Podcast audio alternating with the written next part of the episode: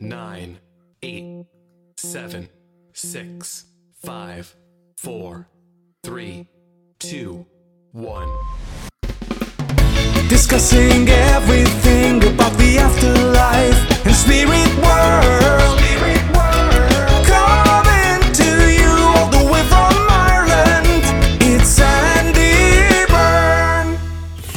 Hey, hey, hey, guys, and welcome to another episode of Life After Life with me, Sandie Byrne. Now, in this episode, I want to talk to you a little bit about the difference between mediumship and evidential mediumship. Okay, I know it can be confusing, and evidential is a term used a lot now in the States and increasingly more so in the UK these days. Okay, and then we'll talk a little bit about a psychic medium. So, in short, and you know me, I like to keep things short, but in short, the difference between them is nothing. Okay, they are the same thing. And there you go. This is the shortest podcast ever. A medium and an evidential medium are the very same things. Okay. So I'm joking, right? It's not the end of the podcast, but seriously, mediumship is mediumship. Whether it's spiritual mediumship, evidential mediumship, or any other kind of adjective that you care to put before the word, it's just plain old mediumship. But why is it called mediumship?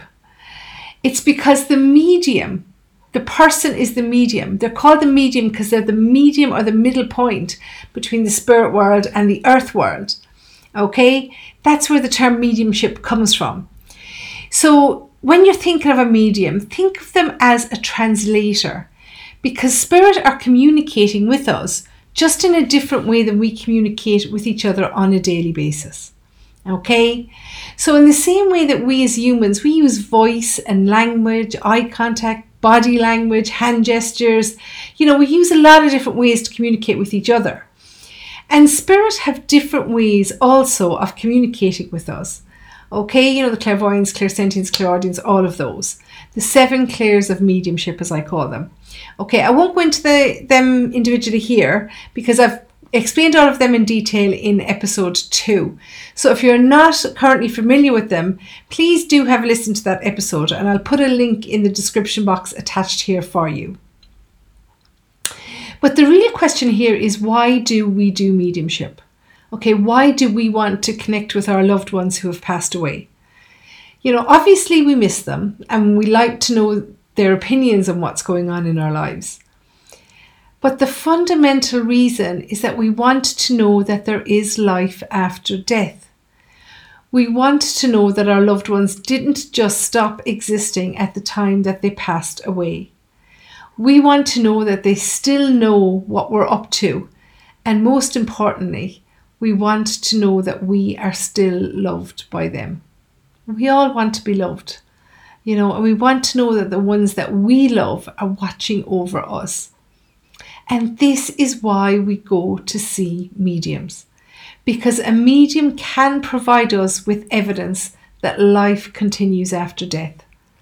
Hence the term evidential mediumship. It means that the medium will give you the facts about your loved one or the things that have gone on in your life since your loved one has passed away. You know, but that said, it's just a fancy sounding mediumship, but it does the same thing. Evidence is just telling you stuff about your loved one. You know, they were male, female, they were young, they were old, they were sick before they passed, or they passed away suddenly.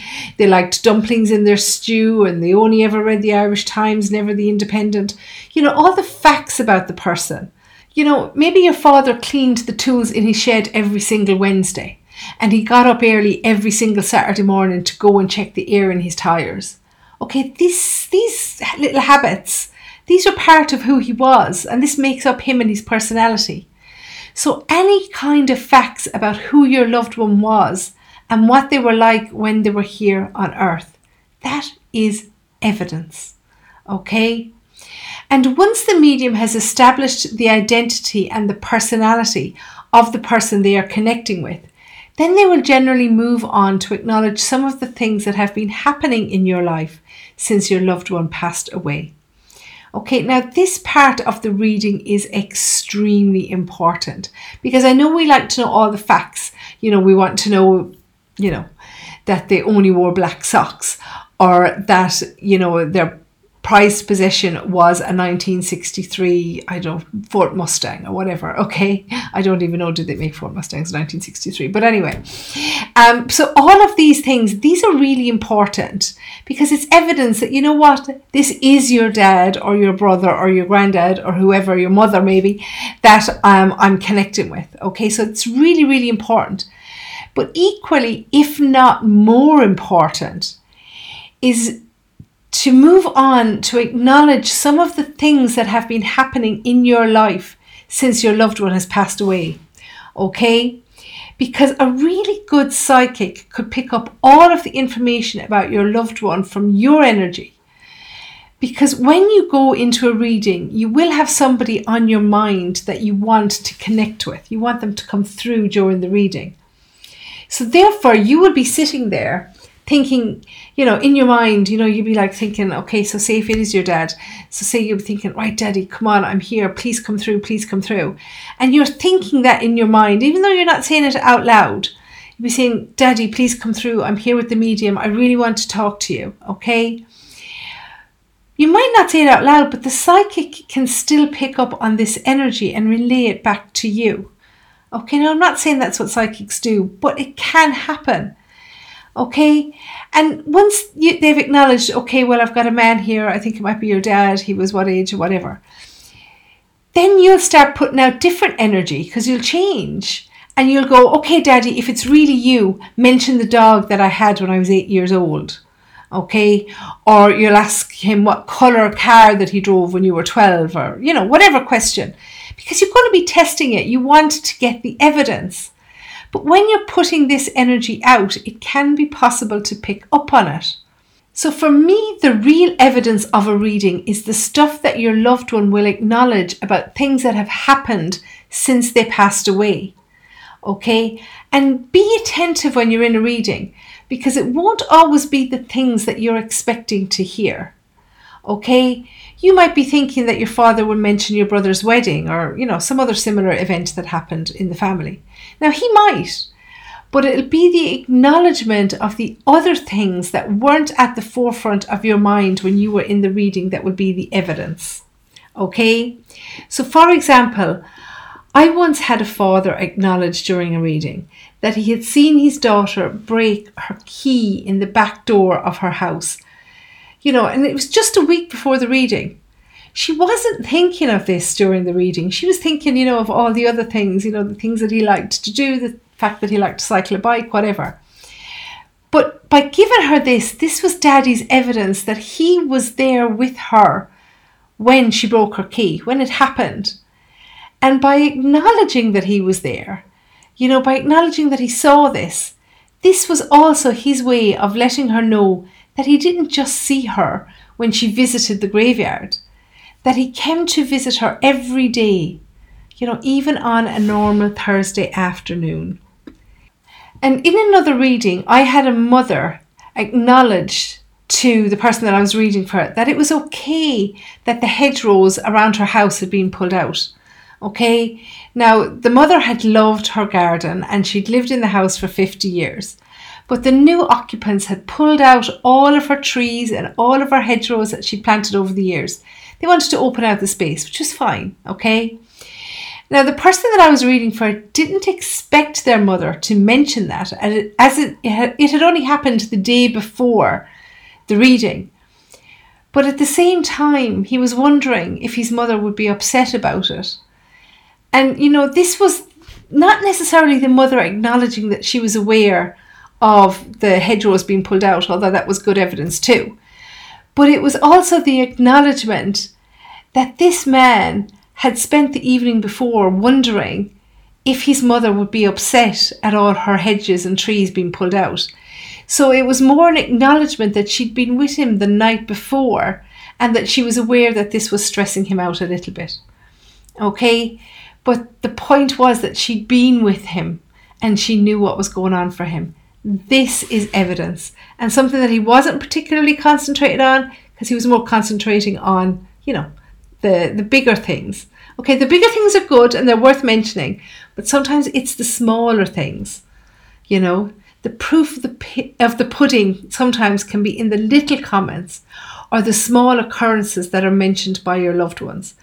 Because it's this evidence that they are still living on somewhere and that they still see what's going on with and around you and that they still love you enough to visit you and that they're with you even on the boring days, not just on birthdays and anniversaries. You know, this is the real evidence of mediumship. You know, whether you call it evidential or not, it's mediumship. It's all about the evidence. It's about bringing people peace and putting someone's mind at ease. Okay? That's what mediumship is.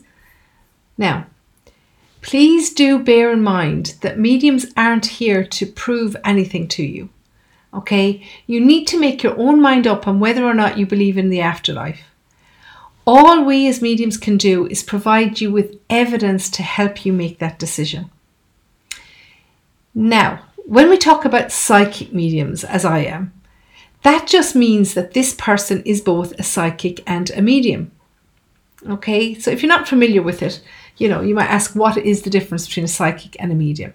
And in short, a psychic is someone who reads the energy of the living, and a medium is someone who reads the energy of the dead. Okay? So a psychic is someone who will tell you what is coming up for you in the future, what direction you're headed in. You know, it was called fortune telling in the olden days. And a medium uh, is someone who passes on messages or information from people who have died a physical death. So someone who's crossed over to the spirit world, if you like, okay? A psychic medium is both of these things and can do both kinds of readings. Okay, now that said, you should always ask the person that you're thinking of booking with if they can do what you're looking for, just to be sure, okay? Because I can guarantee you that some of them don't even know the difference, okay? Um, it's fine. Some of them don't know the difference themselves. And you know, we see this all the time on telly. I love Psychic Sally, Sally Morgan. I love her. I love everything about her. I think she's a fantastic medium but she's not a psychic. As far as I know, and maybe I'm wrong, but as far as I know, she doesn't do psychic readings. But I think she just calls herself Psychic Sally because it works. You know, it's alliteration, isn't it? Or is that assonance? I always get mixed up between the two. But, you know, it just works. It flows off the tongue, Psychic Sally, but Medium Sally, not so much. And it sounds good. But really, what she does is connect with spirit. Okay, so she's really Sally the medium, if you like. Um, so always make sure you know, if I call myself Psychic Sandie, that would probably sound better than Sandie Byrne Medium, you know, because it does flow. But, you know, I'm more a medium, I think, than a psychic, although a lot of people tell me I'm more psychic than medium. But anyway, um, it doesn't matter. But as long as you understand that when they're saying they're psychic medium, that they're really telling you that they can do both. But still, you should double check. Now, don't call up somebody and tell them that you want to talk to your Uncle Tommy who died in 2014 of a heart attack, okay? You're doing their job for them but just ask them, you know, say, okay, well, I'm looking to book a reading with you, and I just want to check if you do connect with people who have crossed over to spirit. Okay. Or, you know, ask them if they can tell you what's coming up in the future for you if you book a reading with them. Okay, now they would be happy to tell you if this is something that they can do or not, you know. Now, I know there's a lot of terminology around mediumship and in the whole area of spirituality, but nobody expects you to know everything. Thankfully, we live in an age with online search engines and we can find out, you know, most of these things. But I do prefer the old fashioned way of picking up the telephone still. It's so much easier, you know, and, you know, the old meme that goes around online about how I wish there was telephone in heaven so I could call my loved ones. You know, we love that. But I do love, you know, when someone just picks up the phone to ask me the questions because this texting back and forth or the emails, and I'll tell you, you know, at the time of releasing this, it'll probably be more by if you're listening later, but at the moment I have almost 8,000 unread emails in my inbox. So a quick chat on the phone always works for me and I'm always happy to do it. Okay. Anyway, I hope that this gives you some insight into mediumship and why we would want to connect with spirit and what it can do for us. Okay. So thank you for listening and I will see you in the next episode of Life After Life. So until then, take care and stay safe. Discussing everything about the afterlife and spirit world.